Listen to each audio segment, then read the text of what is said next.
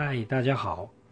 白天有没有感觉到天气炎热、阳光强？户外活动两件事情不能少：防晒跟补充水分。中午的高温从北到南都可以达到接近三十度的高温，但还是要提醒大家，中部以北在夜晚的温度形态来说仍然比较偏凉。早出晚归的朋友骑车要注意了。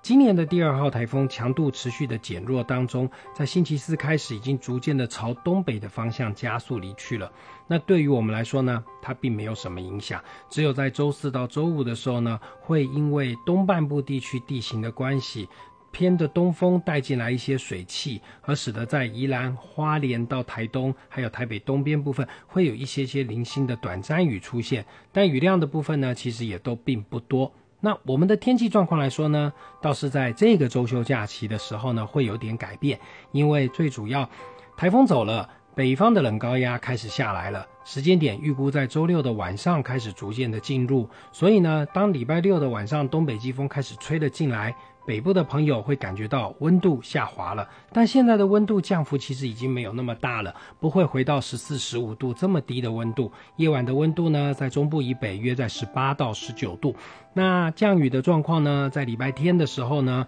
会有一些华南云带的东移，而带来一些零星的阵雨的现象。以目前的资料看起来，这华南云带在周周日的时候开始接近，而到了礼拜一。也就是四月二十六号跟四月二十七号的时候呢，华南云带的云层会影响到的地点大约是在苗栗以北，那中南部的山区只有云层量增多。天气形态来说呢，以目前看起来的话呢，约是在从四月二十五号一直到四月三十号的时候呢，我们都会在有一点点微弱的东北风影响之下，所以呢。北部地区的天气会感觉起来比较偏于湿凉的感觉，而在中南部地区来说呢，仍然是中午天气舒适。那山区的部分容易会有一些雾的状况，降雨的状况在中南部来说，目前仍然是非常的严峻。因为呢，嗯，华南云带主要影响的水汽还是以在这中部以北会有机会，那中部以南其实基本上来说，华南云带是不会影响的。所以呢，我们的水情的状况要有改善，时间点可能还是要等到